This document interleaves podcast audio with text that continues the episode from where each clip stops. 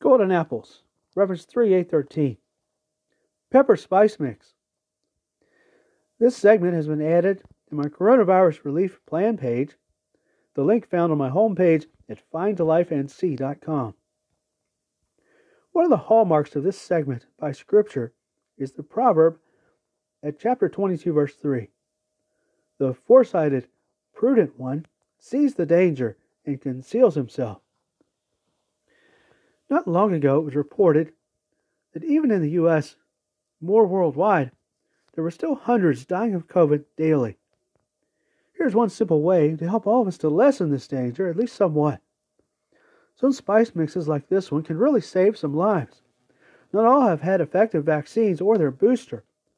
Let's do what we can so ourselves or our neighbors may have more protection from potential harm, at least until the danger has subsided. This mixture has been modified slightly to be even more powerful and possibly life saving. Pepper Spice Mix. At this time of spotty coronavirus presence, there are a few simple things that can help everyone to stave off, stave us off and get back on track to conquering this threat to our lives, health, and quality of life. Remember black pepper? When you're at a restaurant, if going in with a face mask, you may remove it. You may have no qualms removing it when you receive a drink to begin drinking, because it has been found that if someone is either eating or drinking something at least once every minute, there is a greatly reduced transmission rate of coronavirus. But still honor requirements of the restaurant and locally.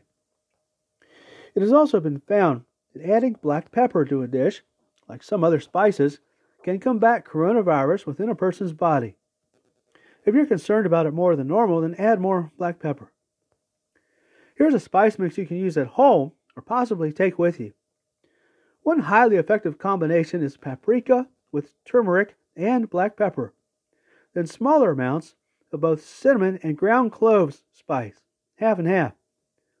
Each one tenth the amount of each of the other spices. The cinnamon being the most important of the two. In total, as a ratio, 5551. In other words, equal amounts of the first three the paprika, turmeric, and black pepper, then one fifth that amount of the combination of both cinnamon, adding potent anti germ activity, and clove spice, a pungent spice that may be needed to protect from parasitic infection, which may be as much as about 10% involvement in current coronavirus infections. Do not discount how powerful this combination truly can be.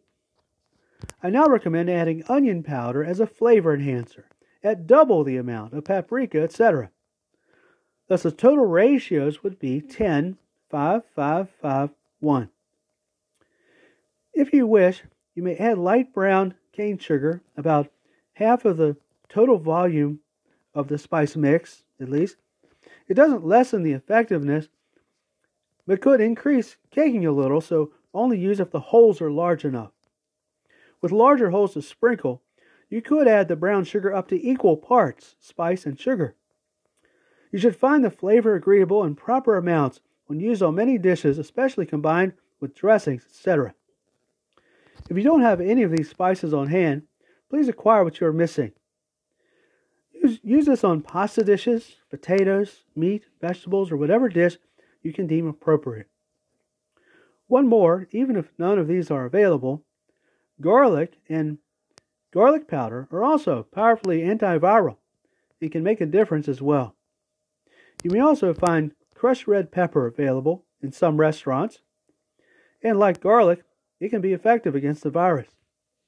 And at home, any curry powder may also prove helpful. Look for this to make a difference in our battle against COVID. Reference 3813.